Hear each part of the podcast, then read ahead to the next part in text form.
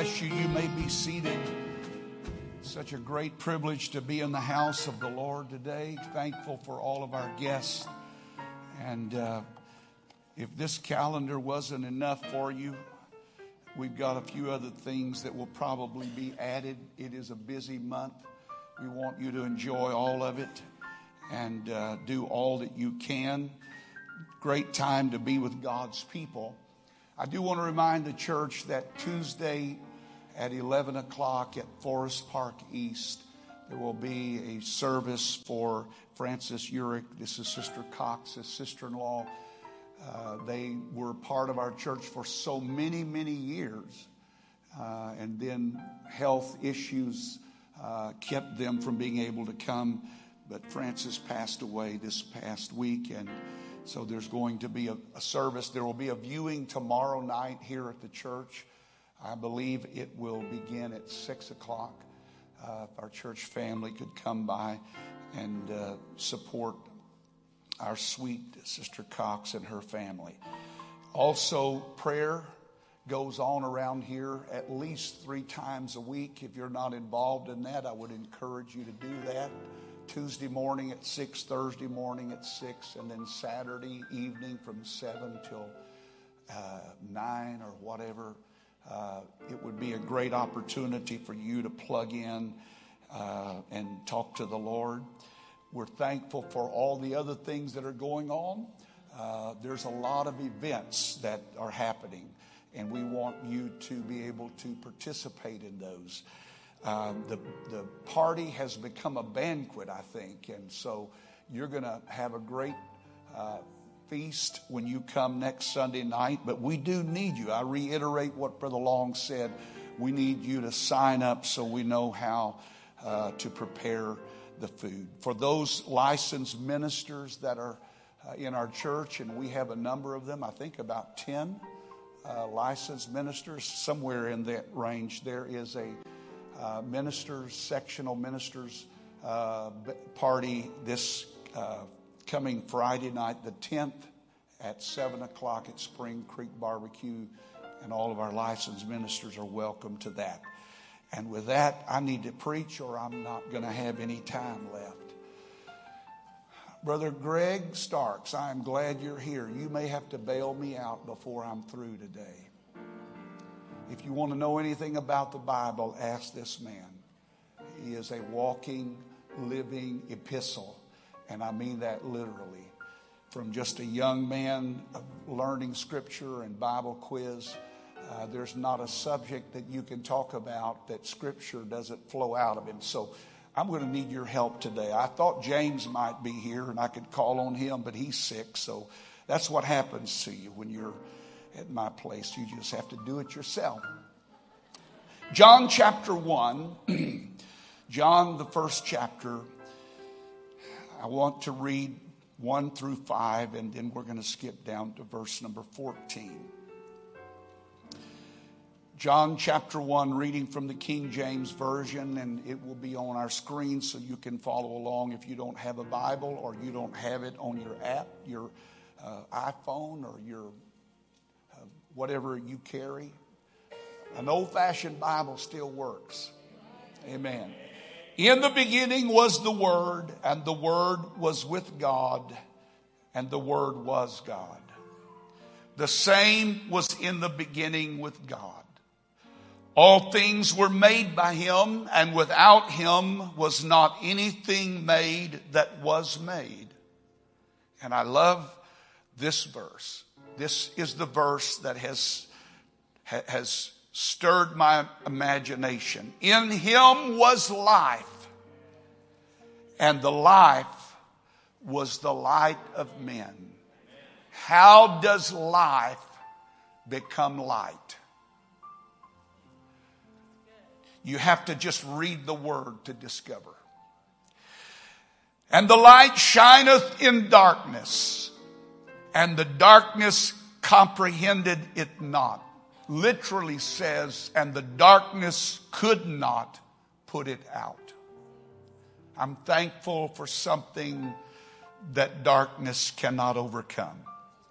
Verse 14 said, And the Word was made flesh and dwelt among us, and we beheld his glory, the glory as of the only begotten of the Father, full of grace and truth.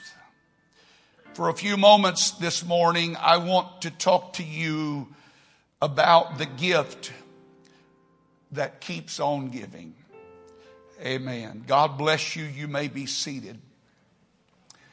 we have determined that this month of December was going to be a time of celebration of the wonderful truths that we find in the Word of God that are particularly highlighted and brought into sharper focus as we consider this coming Christmas season, the incarnation and I pray that somehow the Word of God would come alive to you and that you will never grow tired of that Word because it is that Word that gives life.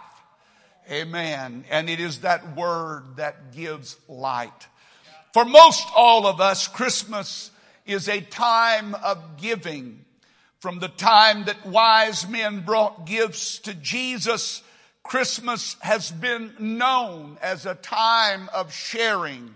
We give gifts to loved ones and we, some people give to the less fortunate and others give to the church for different projects.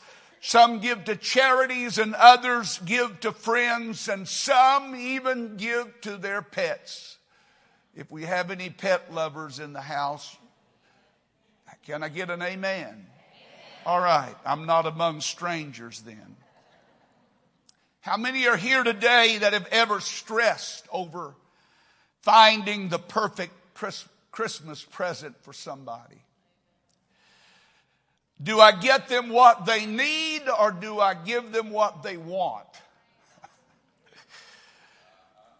And then all those problems that you wrestle with, will they really like it? Will they ever wear it? Will they return it to the store the next day? Will they regift it to somebody else or will it be given back to me next year as a white elephant gift? Those are all the problems that we wrestle with in a time of giving. A little boy sat down to write a letter to his grandmother.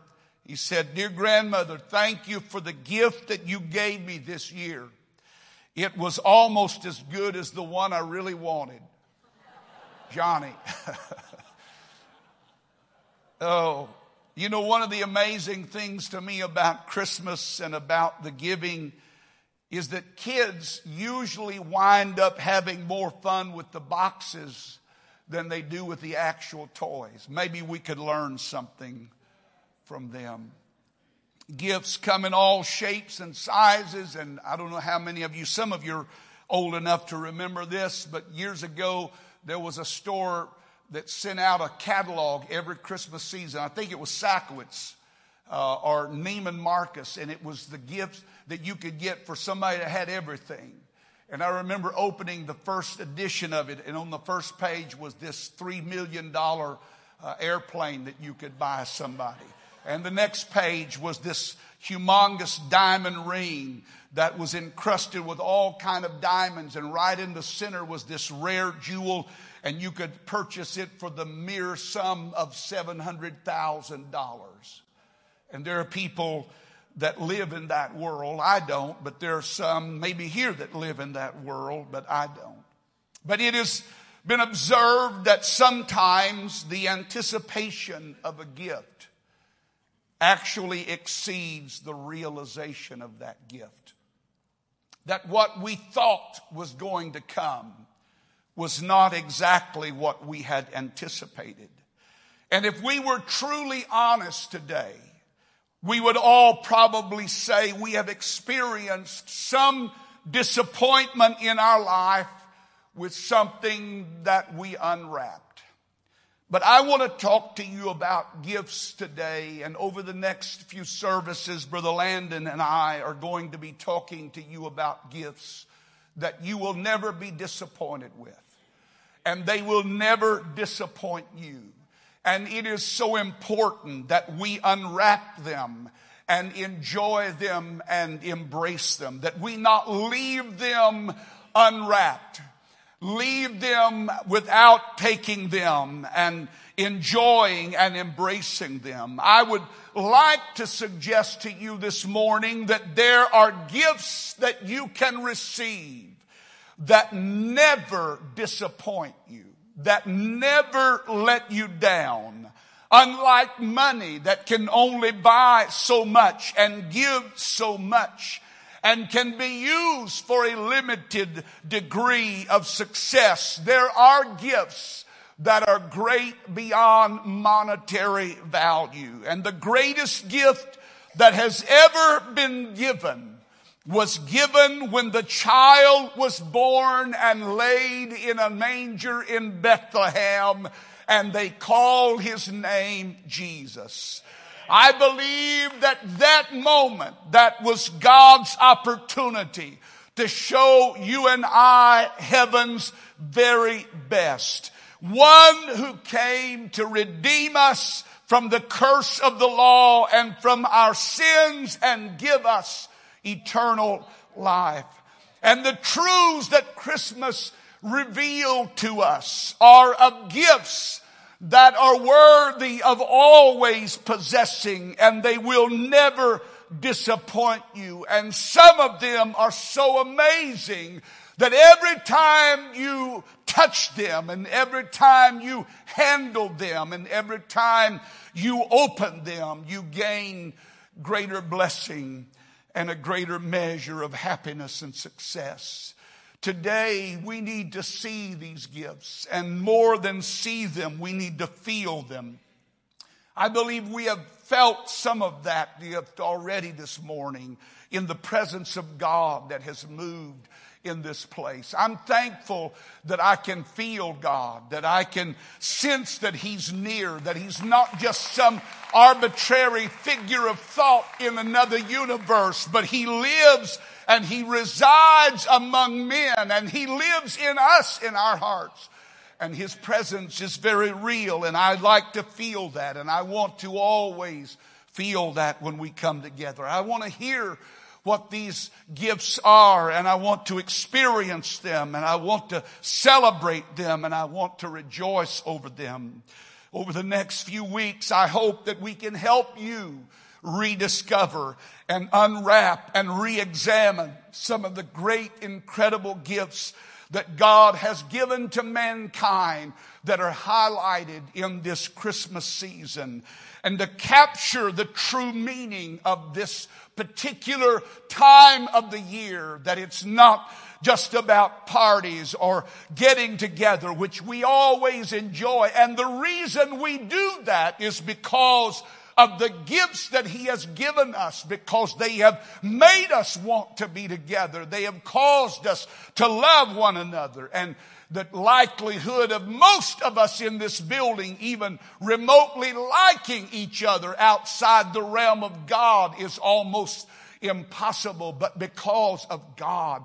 Every kind of personality, every kind of individual that you could imagine sits in this auditorium today, and we have all been brought together by the unifying power of His love and what He has shed abroad in our heart in the Holy Ghost. Amen. It has made us all better individuals. Praise God. Let's go to our text for a moment.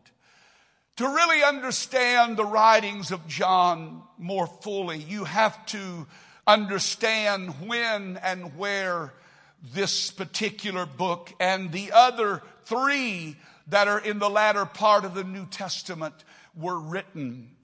They were written almost a hundred years or perhaps a little over a hundred years after the birth of Christ. They were at least 70 years past the resurrection, the crucifixion.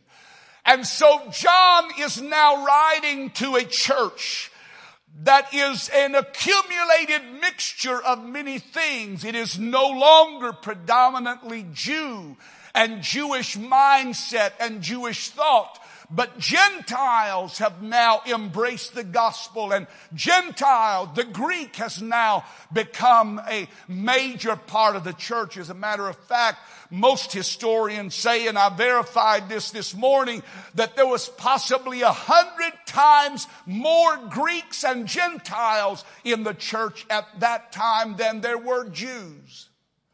That's how massive a revival there had come to the Gentile world. Aren't you glad that that message came to Cornelius? Praise God. Is there anybody glad that although you were born outside the stock and the seed of Abraham, that he has grafted you in and he has made you a part of his wonderful family?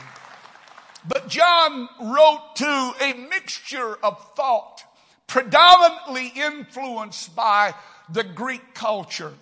And so when you see the beginning of John's writings in this book, it is so different than Matthew and Luke when they record the birth of Christ because they are predominantly Jew and they're writing from that Jewish mindset. And the Jew understood the thought of a Messiah because that had been in their vocabulary for hundreds and eons of years. They knew about the promise of one who would rise and they knew all of these other prophecies about him. And the Jews also understood the importance of genealogy, but to a Greek, genealogy didn't mean anything and they didn't know anything about a Messiah. And so how was John going to reach a culture and reach a people that didn't have that traditional mindset. You know, we struggle with a little bit of that in our modern time because we have got uh, uh, an element, a mixture of, uh, of ages in our church and some of us older people think that the way we got it and the way we received it is law and gospel and you don't get it that way or do it that way, it's not law and gospel. And yet the culture we live in, so many of the things that we are so familiar with. And even when we were young, those words were even common in the religious world are no longer even used. Brother and sister. I'm so comfortable with that, I don't even think twice about it. But younger people, younger generation come in, they want to know, brother, sister, what are you talking about? So there's that John was, he was dealing with this, this uprising and this influx of, Greek and, uh, and, and Gentiles that were becoming a part of the church. And more importantly, how do you reach a people that their mindset has not been influenced by the thoughts of Abraham or Isaac or Jacob? How do you reach a culture that doesn't know about a Messiah coming? And so John seized on one common denominator that was common both not only in Greek culture, but in Jewish thought. And that was how he began this letter of John, John chapter 1, in the beginning. And he tells us what it was that was in the beginning. And in the beginning was the Word. The Word. Amen. And it was there that John began to unravel the mystery of the incarnation so that not only the Jew would understand, but the Greek and the Gentile could comprehend what had come into the world, what had actually happened to mankind at the birth of this child they called Jesus. That at that incarnation, that at that moment of birth, there came into a world that knew nothing of Messiah, the one that would save them and deliver them. And in this singularly brief yet profound and provocative, and to me it is perspective and moving, it is uplifting and enlightening. John unwraps to you and I the singular greatest of all gifts, and that is the Word. Everybody say the Word. The Word. The Word. The beauty of the thought and the power of the expression is too much for my limited mind to fully grasp. And I have wrestled with it last night till past midnight and up at five something this morning again, trying to put my mind around this thought, the gift of His Word, the greatest gift. He encapsulates in a single thought. This is to me the greatest of all of the gifts that we could unwrap in this Christmas season because it is what gives meaning to all the other gifts. Love had been around for centuries. Love had been known for eons by men and women, but they didn't know it in the way that he would reveal it in himself. And mercy. We might have had some conception of mercy, but it was such a foreign thought that you would let somebody off, but he came and he revealed to us mercy and grace and truth. Truth was, re- w- w- w- was arbitrary for most people in their way of thinking, but when he came, the word came. The word revealed to us the power of one truth, of one word, of one thought that should guide and should influence and encapsulate the totality of what we are. And it is this gift that makes all the other gifts worth exploring. Amen. It is the gift of the Word. And the word that John used to describe this was logos. And the Greeks understood logos because even their philosophers and their wise men understood that there was some reasoning behind this thing called life. There was some ultimate influence behind everything that happened. There were philosophers that lived among the Greeks and, and they were very popular at the time and they were very well known in their writing that, that emphasized the fact that there had to be a cause. There had to be a reason behind all this. And when John realized that they believed that and he understood that the Jew understood what logos meant, it meant reason. It meant thought. He brought that to the surface and he said, this is what you need to understand about the incarnation. It is the manifestation of the Word, the reason, the thought of God in a fleshly tabernacle that you and I could identify with. I can't identify with God because I am not that spiritual. Amen. But I can identify with a man. I can identify with flesh. I cannot identify with spirits. Some spirits spook me. And God was spirit, invisible, all places at all times. And, and he spoke and we're not talking just about the spoken word that we are given, but we're talking about the essence of who he was and who he would become to you and I, and that is the word. And so in order for him to make himself known to us and his thought and his purpose and his desire, John chooses this word, logos, it's more than a sound. It's more than a language or a speech.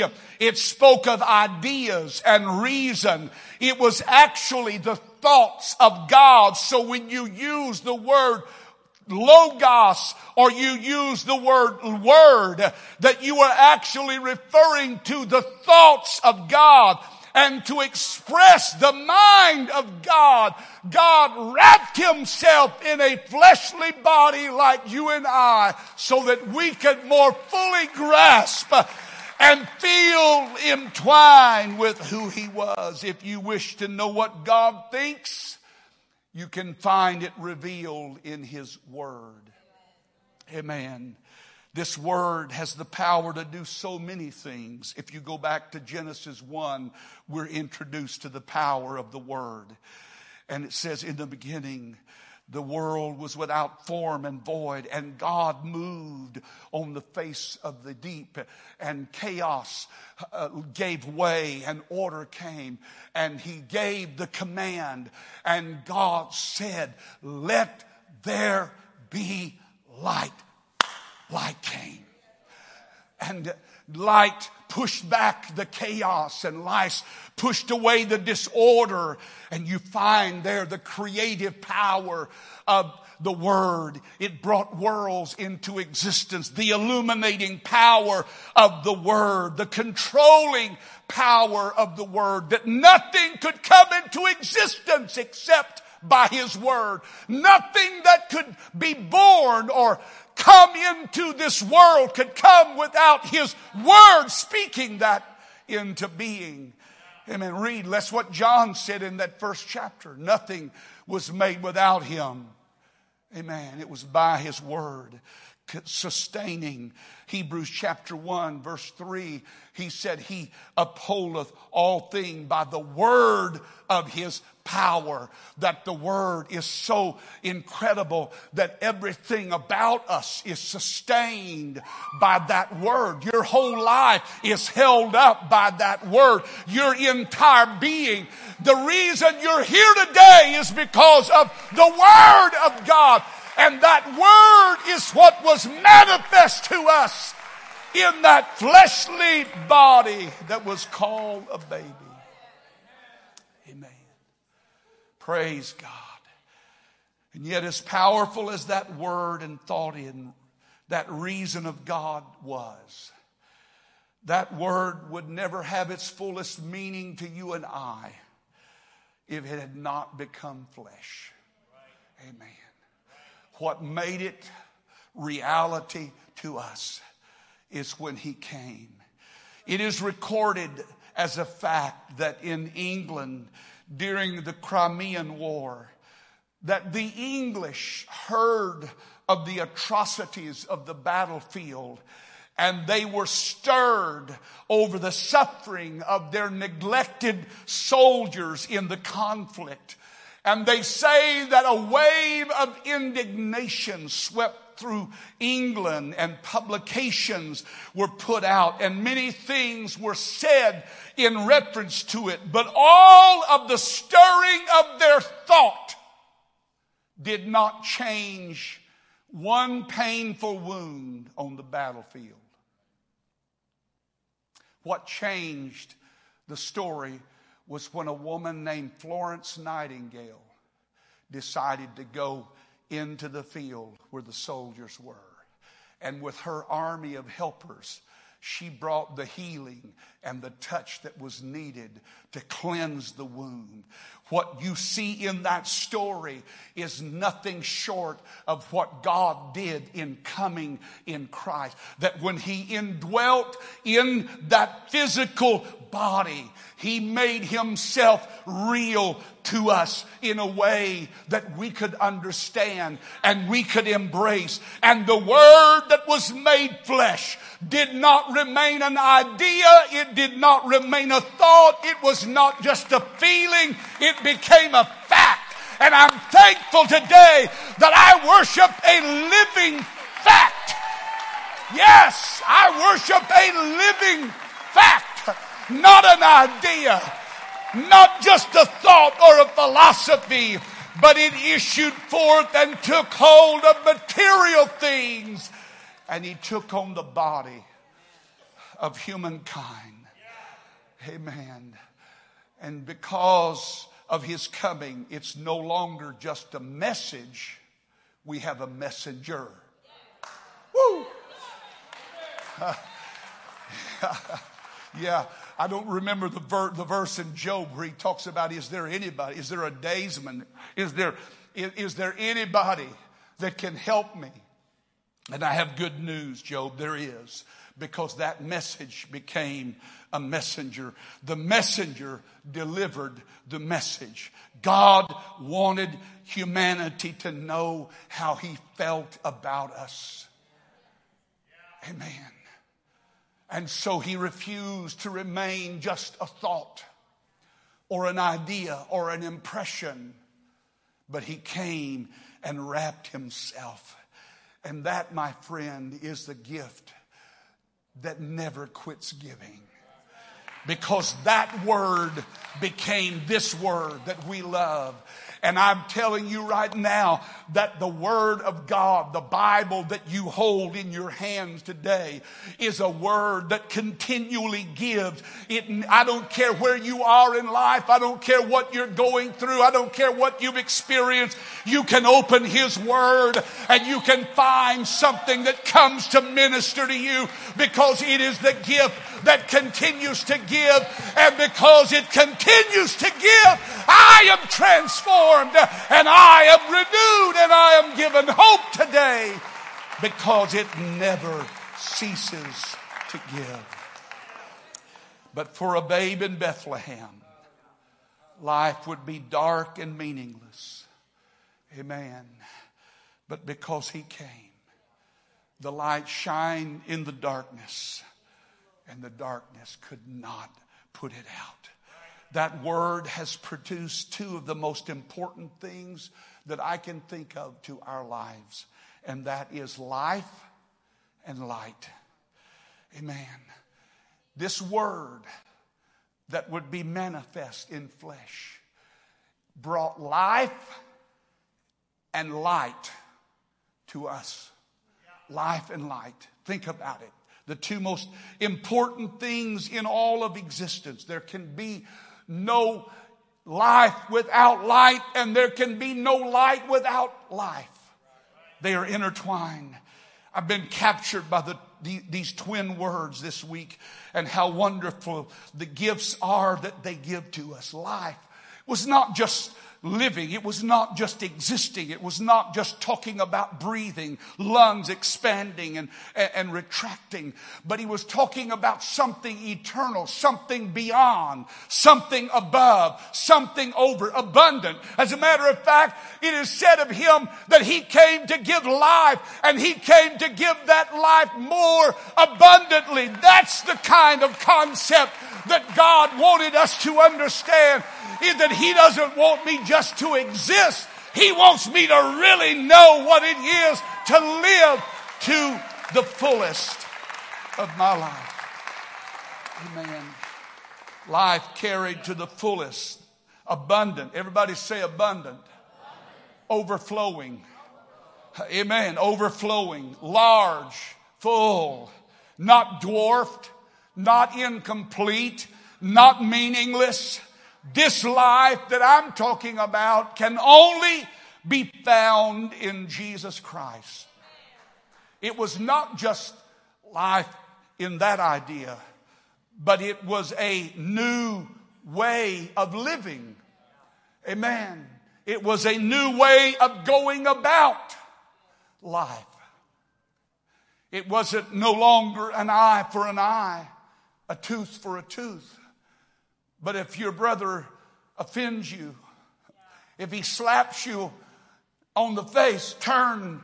Oh, I know we don't want to hear that because that's a dimension of life that many of us have failed to get to. But that's what he came to reveal that there's a higher way of living. There's a better way of living than just duking it out every day and, and going to fisticuffs uh, every time you turn around over things that you don't like or you don't want. And all of that happens and it brings greater conflict. But the word was manifest in flesh so that you and I could learn, discover, explore, experience, have life that was on another level, that was in another dimension. That when people look at you, they say, I don't know where you get the joy. I don't know where you get the peace. I don't know where you get the happiness. I don't know how you can be comfortable and calm under these circumstances. I tell you how I can do it because I met somebody at an altar I embrace somebody with His Spirit in my life that has brought a new way of living. Amen. A new tone to life. Woo! A new tone. Amen. I'm not a musician, but I do know there's a difference in tone. I don't have time to get into that, but there's some people could use a tune up.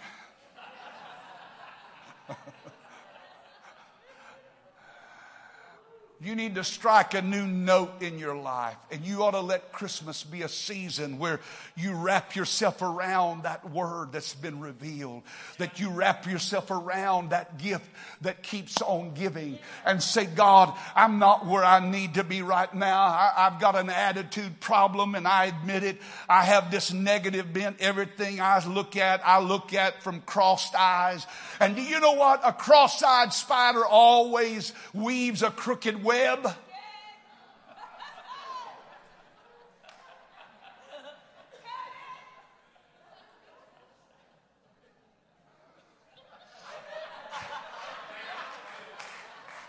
I don't know where that one came from. But Christmas will help uncross your eyes so that you can see the beauty of what God has given you instead of being consumed with all the negativity and hatred that's in our world right now. Listen to me. This is an opportunity for us to shine. This is a time for us to show the world what really this season is all about. Clap your hands to the Lord and give him praise.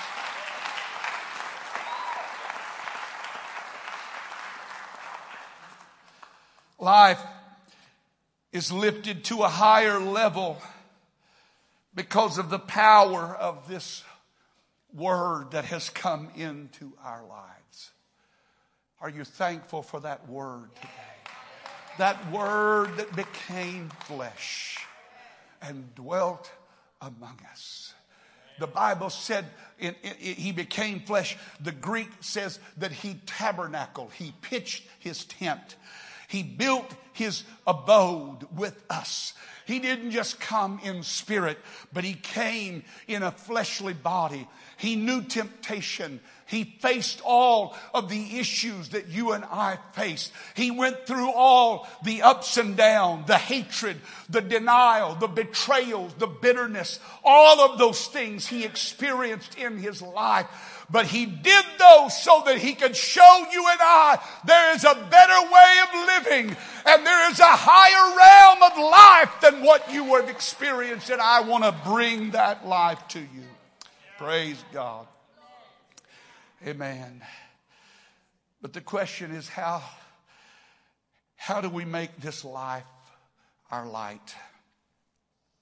We make it our light by responding to it by embracing it, not just reading it and walking away and never considering its implications, but when that word says, Thou shalt not. Did, you hear me? When that word says, Thou shalt not, I don't try to argue whether that was for that day or, or some other time. It's the thought of God. It's the idea. It was God's reasoning that He wanted to share with us. And so we have that written word that's been preserved that gives us an understanding of that powerful, all encompassing word that became flesh. We respond to its teaching, we yield to its commands, and we submit to its requirements. And when we do, we learn that there is a life that comes that's sweeter and richer than any life we could know anywhere else on this globe. Amen. Is there anybody thankful for that life that you have today? Praise God. I'm hurrying to a close. Praise God. Life eternal life. And that life has been the light of men. I love the word light. You know, my brother was sharing something with me early this morning that they have discovered that a, a person, a human being, cannot stay in darkness but for a limited amount of time or it will drive them insane. If they want to break somebody down, they put them in a dark place and leave them there because we were not made for darkness. We were not made for darkness. And yet, darkness encompasses so many lives in the world in which we live. And if somehow some of us could help some of those rediscover the reason for this season that the Word was made flesh. And that Word brought life and light to pass. It brought life, a different way of living, a different level of living, a different purpose in living, and it brought life, illumination. I don't have to fear the dark. I don't have to be intimidated by the chaos. I don't have to be overwhelmed by the confusion because now there's light that shines into my life and it shines in my life on a daily basis how dark my life would be today if that light had not shined into my heart. It would be meaningless if he had not come. Oh God, those who sit in darkness, the Bible said they saw great light, the day star. The dawn has, has arrived, revealing light. How many things are illumined by it when otherwise it would be lost in the darkness, but because light has come. In him, the divine ideal was wonderfully realized and it was highlighted. Amen. The gift of his word. The word is the gift of eternity. And it didn't come in being at creation. It was already there. The thought the, the reasoning was already there, and that word only had to come forth to us in fleshly form for us to fully comprehend it. Oh God, help me today. The word is power, creative power, commanding power. It has light and life consumed in it. All the other blessings of mercy and peace and love and joy, all of them find their purpose in that life, that command to let there be light. And the Word became flesh. Somebody say that with me. And the Word became flesh. It took a baby in a manger for us to fully know the power of the Word. That Word that would illumine every area of our life. And it would give and give and give and keep on giving. Amen. Stand with me right now. It sounds like a great piece of music. In the beginning was the Word. The Word was with God. The Word was God. Oh, yes. And the Word became flesh and dwelt among us. That's what we celebrate this season. Not just a bunch of parties, not just a bunch of giving and giftings and buying and selling, trading, or whatever else. We celebrate the fact that almost 2,000 years ago, in an ugly inn and a dirty stable, the God of heaven broke into our world, our dirty, filthy, contaminated world and said, I, I'm going to be like you and I'm going to show you how to live. Amen. And because of his life, look around at all the lives that have been changed. One solitary life. Amen. Praise God. I don't know what you're thankful for today.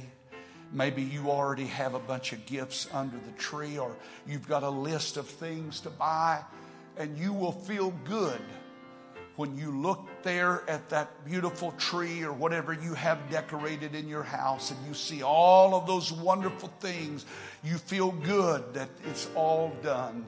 But while you're feeling good about that, don't forget to feel even better about this the Word, because this is the gift that keeps on giving, the word that never dies, the word that will never come to naught, the word that will never be voided. It will accomplish the purpose for which it was sent. And that word became flesh. It became like me. Amen. Why? so I could become like him. That's what God's working on right now is to help us become like him. Amen. I need him to work a little more on me. Is there anybody here in this building that feels that way? Are you thankful for what he's done? Lift your voice with me right now and let's praise him. Hallelujah. Oh, hallelujah. We love you today. Hallelujah. Thank you for the word. Thank you, word. Thank you.